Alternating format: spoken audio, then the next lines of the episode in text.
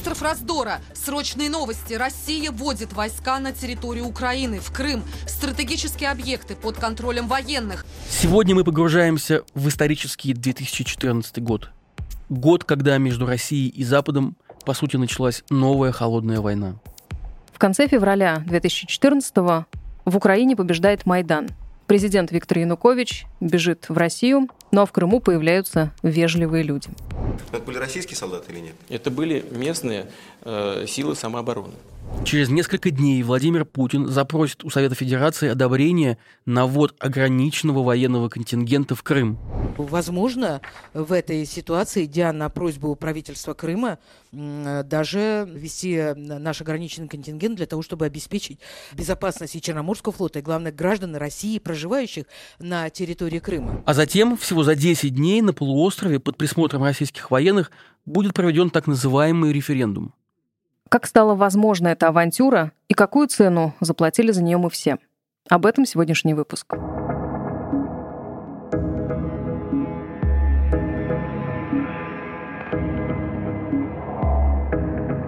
Вы слушаете аудиопроект «Новой газеты». Продолжение следует. Здесь Павел Коныгин и Наталья Жданова. В этом выпуске вы услышите репортаж новый о том, что происходило на улицах Симферополя в начале марта 2014 -го. Его специально для этого проекта прочел писатель и журналист Михаил Зыгорь.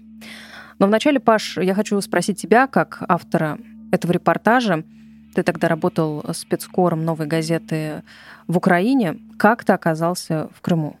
В Крым я поехал прямиком из Киева, где только-только закончился Майдан. Майдан победил, но при этом было понятно, что, конечно же, победил Майдан не во всей Украине, что в восточных и южных областях, возможно, будут какие-то недовольства, недовольство российского меньшинства, недовольство консервативной части украинского общества, настроенной на, значит, так сказать, э, сближение с Россией, да, и какой-то такой советский путь и вот Одесса, Харьков, Донецк, Крым были такими вот потенциальными кандидатами на такой протест антимайдановский. Это уже тогда происходило, но никто не мог предположить, что все будет настолько плохо, что Россия, Москва пойдет на передел фактически, на послевоенный передел европейской картой. А ты поехал туда, когда уже было известно, что там российские военные? Я своими собственными глазами наблюдал их э, десантирование, скажем так, их прибытие в Крым, и от этого, конечно, ощущение какой-то дикости,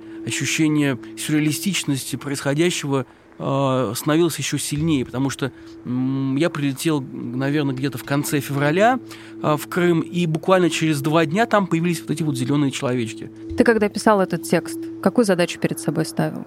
Тогда было понятно сразу, что происходит что-то историческое, что-то очень важное, что останется потом э, на десятилетия э, и войдет в учебники.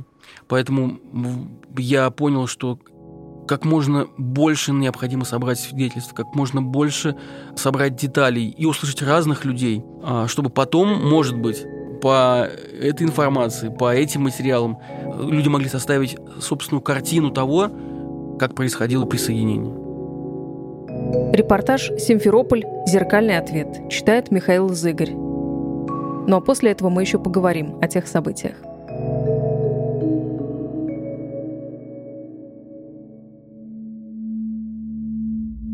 Официальная Москва, до последнего не признававшая ввод российской армии в Крым, называла своих солдат как-то неуклюже – неопознанные вооруженные формирования. Крымские правители-пучисты – были куда лиричнее. Войска у них – это народная самооборона автономии. Но сам народ, конечно, не обманывался и с самого начала знал твердо – на полуостров явилась русская армия. В центре Симферополя по этому случаю третий день идут народные гуляния. Разбит даже небольшой антимайдан с полевой кухней и кострами в бочках. Раз в 3-4 часа группы народных дружин по 20 человек торжественно уходят отсюда на оккупированные войсками объекты – охранять русских солдат от провокаций. Из динамиков повторяются одна за другой песни Газманова, Любе и «Священная война». Когда в субботу вечером Владимир Путин обратился к Совету Федерации с просьбой одобрить ввод войск на Украину, Митинг русскоязычных жителей разразился пятиминутным скандированием «Россия!». А затем несколько колонн по 200-300 человек отправились по городу снимать украинские флаги со зданий. Не видно на улицах только татар. «Мы просто ждем», — говорит замглавы Меджлиса крымско-татарского народа Нариман Джелял. «У нас есть силы. Наши отряды самообороны будут сопротивляться вторжению». Невероятность событий, как в плохом боевике. Казалось, хрупкий мир в Крыму сохранят. Но этого не произошло. Что казалось немыслимым еще вчера, случилось в Совете Федерации за пять минут. И здесь, в Крыму, все поняли, и русские, и татары, и украинцы, однозначно, начало войны. К ней здесь готовились и готовили давно. Но опять же, еще вчера подготовка это напоминала обычную идеологическую накачку – про добрую Россию и гнилой Запад, содержащий здесь пятую колонну в виде татар, это о накачке среди русских. И про ожившую подлую сталинскую реакцию, остановить которую сможет только НАТО, это уже про накачку крымских татар. В общем-то ничего нового, избитые приемы. Единственное, что изменилось, теперь людям станет проще убивать. Весь Киев в шприцах, весь центр разрушен, в группе 40-летних мужичков рабочего вида ведет политинформацию парень в неприглядной кожаной куртке. Разбитые витрины, погромы жилищ. И теперь эти фашисты ломятся к нам. А здесь их уже ждет пятая колонна. Нам нужна защита. Да они наркоманы. У них наркоманская агрессия. Отзывается в толпе какой-то дед. Накачали бедных детей. В шприцах весь город. Тяжелые наркотики, кивает парень. Мы же видели эти кадры. Я думаю, бандеровцы хотят стравить и нашу молодежь. А мы-то им вообще нахрена? Спрашивает мужичок без передних зубов. В том-то и дело. Им нужен Крым. Только Крым без нас, русских. Вздыхает парень. Командовать, видимо, будут татары и турки. Появятся базы НАТО, закроют русские школы, откроют бандеровские. Ну а мы тогда что? Не унимается беззубый. А тебе не ясно, отец? Будем рабами на своей же земле!» Яростно произносит молодой активист. «Слугами фашистов!» На секунду в толпе повисает пауза. Люди напряженно переглядываются друг с другом. «Ну тогда им пи***!» С внезапным отчаянием орет беззубый мужичок. «Полный пи***ц!» «Россия нас не бросит!» Проносится в толпе и вот уже подхватывает вся площадь. «Россия! Россия!» Активист оказывается волонтером от партии «Русское единство» по имени Саша. Партия эта крупнейшая в регионе пророссийская сила. Лидер ее, Сергей Аксенов, стал на днях премьером автономии. Сам Саша учится в аспирантуре, он биолог. И вообще против войны. Но сейчас, говорит, возьмет, если надо, топор, чтобы защитить родную землю. «Я еще роты дружинников командую», — гордо сообщает биолог Саша. «А вам за это платят что-то?» Спрашиваю. «Да вы что?» – обиделся Саша. «Тут русские люди!» В этот момент из толпы к нам выныривает парень в трениках и сдвинутой на макушку кепки. «Опа, опа, чё за пассажир, Санчо?» – осведомляется обо мне. «С России, братюль! И чё, в Москве поезда летают?» «Это Игорь, тоже командир роты», — говорит Саша. «Тут мы все за родину и никаких денег. «Да ты профессор Санчо», — говорит Игорь. «А фашиста валить будешь, профессор?» «А когда вы видели шприцы в Киеве?» — спрашиваю я Сашу. «Э, братюль, какой Киев? Мы на своей земле, мы в эту бандерию не ездим, алло!» «Так по вашему телевидению уже показывали», — удивляется Саша. «Даже по некоторым украинским, хотя там сплошное вранье. Вы что, не видели?» «Внимание, командиры рот! Срочно подойти и доложить боевую готовность!» Загласил в мегафон высокий человек в меховой шапке. Саша с Игорем удалились докладывать. Человеком в шапке оказался Михаил Шеремет, лидер Симферопольского отделения русского единства. Позже мы встретились с ним в партийном штабе. Узнав, что я из России, Михаил показал на угол комнаты. «Вы посмотрите, у нас тут всюду ваши флаги. А вот и Владимир Владимирович, в центре комнаты правда висел гигантский портрет. «Чувствуйте себя как дома», — искренне добавил Шеремет. Мы очень рады, что Россия с нами. Мы очень хотим быть с ней вместе. В помещении работают за компьютерами несколько женщин. Над рабочим местом Шеремета плакат с изображением символа партии. Точь в точь, как медведь Единой России, хотя при близком рассмотрении медведь оказывается двуглавым орлом. «А вы уверены, что вам понравится?» — говорю. «Вы же там, наверное, тоже не были». «И что? Россия — наша родина, и нам больше ничего не нужно», — нахмурился Шеремет. «Но коррупция, запуганные СМИ, одного Кадырова достаточно», — начал я. «Все это не важно. Важно, чтобы не было фашистов», — повторил Шеремет. «Людмила Ивановна, ну поддержите!» «Мы жили все эти 20 лет в оккупации», — заговорила с чувством активистка э, лет 45. И, как выяснилось, учитель русского языка и литературы. Но душой и мыслями мы оставались с Россией. Язык, культура, традиции. Западенская промывка мозгов нас не сломила. Они вот присылают свои учебники истории, где Бандера герой, но мы-то знаем правду. Вы спросите любого. Мы даже телевидение смотрим только русское, как глоток свежего воздуха. Мы ведь тут как в вакууме. Тут я сказал, что думаю по поводу нашего телевидения. Да вот я сижу и понимаю, что не русский вы какой-то, удивилась учительница. Совсем разврат в Москве пошел. Да ведь показывали по России все эти их московские дела, отвечает женщина за соседним столом. Москва ожирела. На дорогах, ведущих в Крым с материка, военные с автоматами установили блокпосты.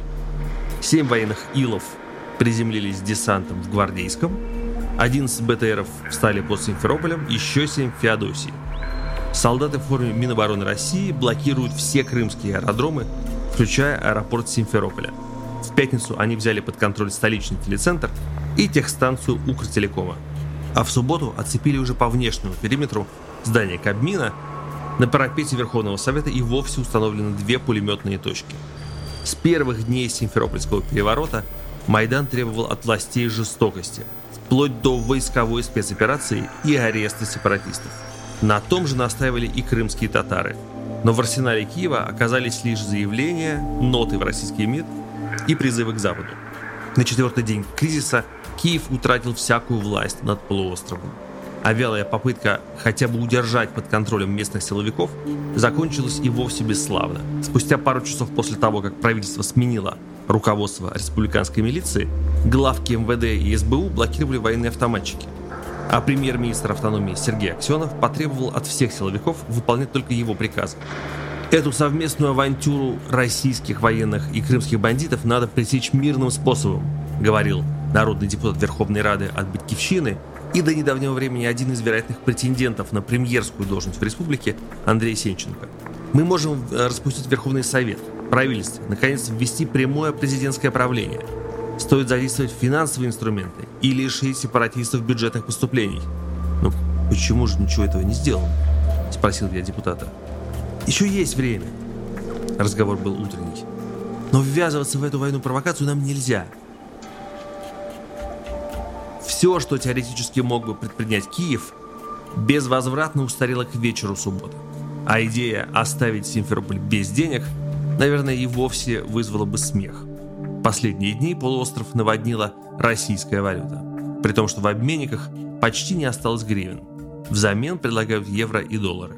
В кафе и гостиницах перестали принимать кредитные карты, зато теперь берут в рублях.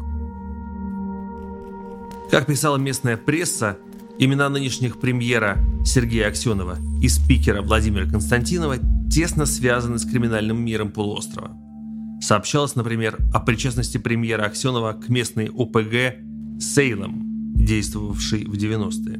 В милицейских оперативных базах Аксенов, как рассказывал «Новый регион», значился под кличкой «Гоблин». В то же время строительная фирма «Консоль», совладельцем которой является спикер Константинов, становилась фигурантом сразу двух уголовных дел – Следователи пытались привлечь руководство компании за незаконную стройку в заповедном ботаническом саду Никиская. Оба дела были закрыты после избрания Януковича президентом. В его кампании Константинов принимал активное участие. Как говорят в Киеве, с приходом новой власти уголовным делам опять дали ход. Что, как предполагает, и вызвало нервную реакцию местных элит. Потому что у силовиков запылилось очень много папочек почти на каждого персонажа, кто сейчас желает стремительно сдать Крым Кремлю, говорит оппозиционный депутат Верховного Совета Крыма Леонид Пелунский. Идиоты хотят не просто сбежать, но и потянуть с собой весь регион. При этом местные элиты не устают повторять, что события в Крыму – зеркальный ответ на захват власти Майданом. Действительно, много похожего, даже внешне волнения здесь чем-то напоминают революцию Майдана. Те же полевые кухни, а в местном доме профсоюзов теперь, как и в Киеве, штаб и пресс-центр местного сопротивления. Правда, не видно романтичной молодежи. С Юрой и Андреем я встречаюсь случайно в кафе «Айбар» по соседству с антимайданом. В туалет сюда постоянно забегают люди с площади.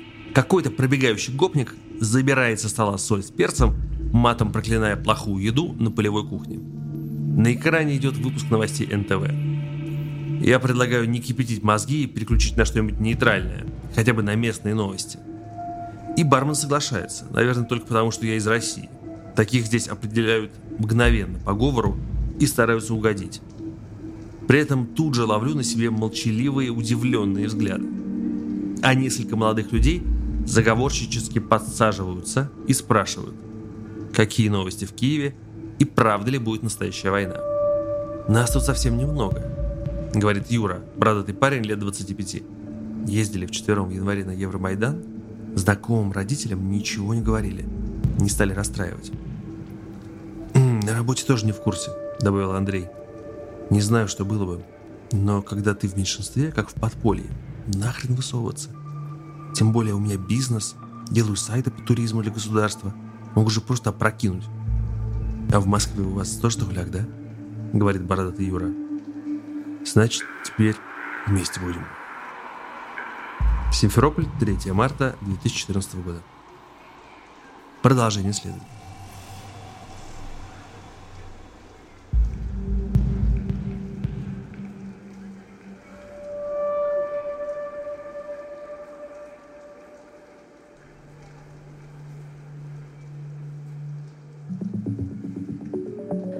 После так называемого присоединения Крыма Россия стала изгоем в мире. Против нее ввели санкции, а уровень жизни в стране резко упал. Почему это произошло? Ну, ответов на вопрос, почему, может быть очень много, а вот что могло бы удержать э, Россию, что могло бы удержать Кремль Владимира Путина от той авантюры, здесь, наверное, ответов не так много. Э, наверное, это работающие демократические институты, наверное, это свободные выборы, наверное, это все-таки свободная пресса, сменяемость власти, наконец, и многие другие вещи цивилизованного мира, которые, в общем-то, не позволяют правителям, какими бы амбициозными и они ни были, идти на такие радикальные авантюристские шаги. Но в конце 2013 года, когда начался Майдан, и в начале 2014, когда э, все это перетекло в крымский кризис, Э, в России не существовало ни одного из этих институтов, даже общественного мнения. Поэтому власть не чувствовала, что ее что-то может как-либо удержать от каких угодно поступков и шагов. Ты прав насчет э, ситуации внутри и общественных институтов внутри России, но и международное сообщество, с которым как-то считалась Россия все-таки все предыдущие годы, оказалось не в состоянии в 2014 году что-либо противопоставить э, России на ее действия. Ну, как мы знаем, как мы знаем, в Кремле э, думали, что не будет такой болезненной реакции со стороны международного сообщества.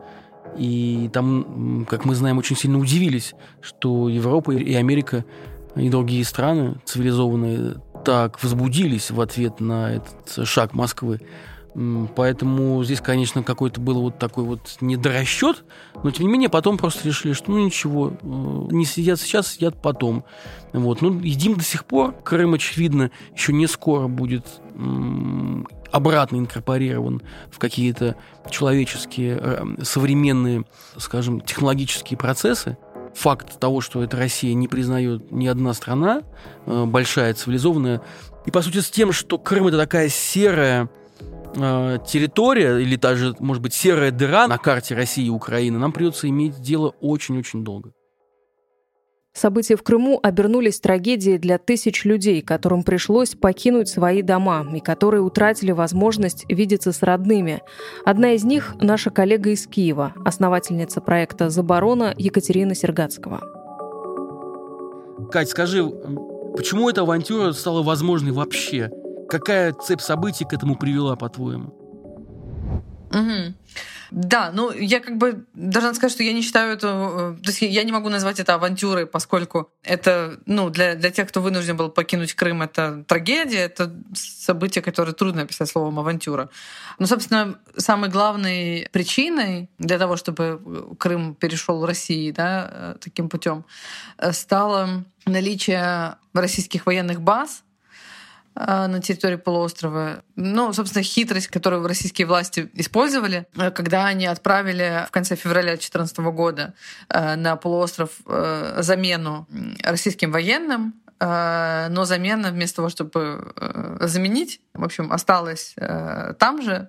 И так получилось, что российских военных в Крыму стало в два раза больше, чем должно быть.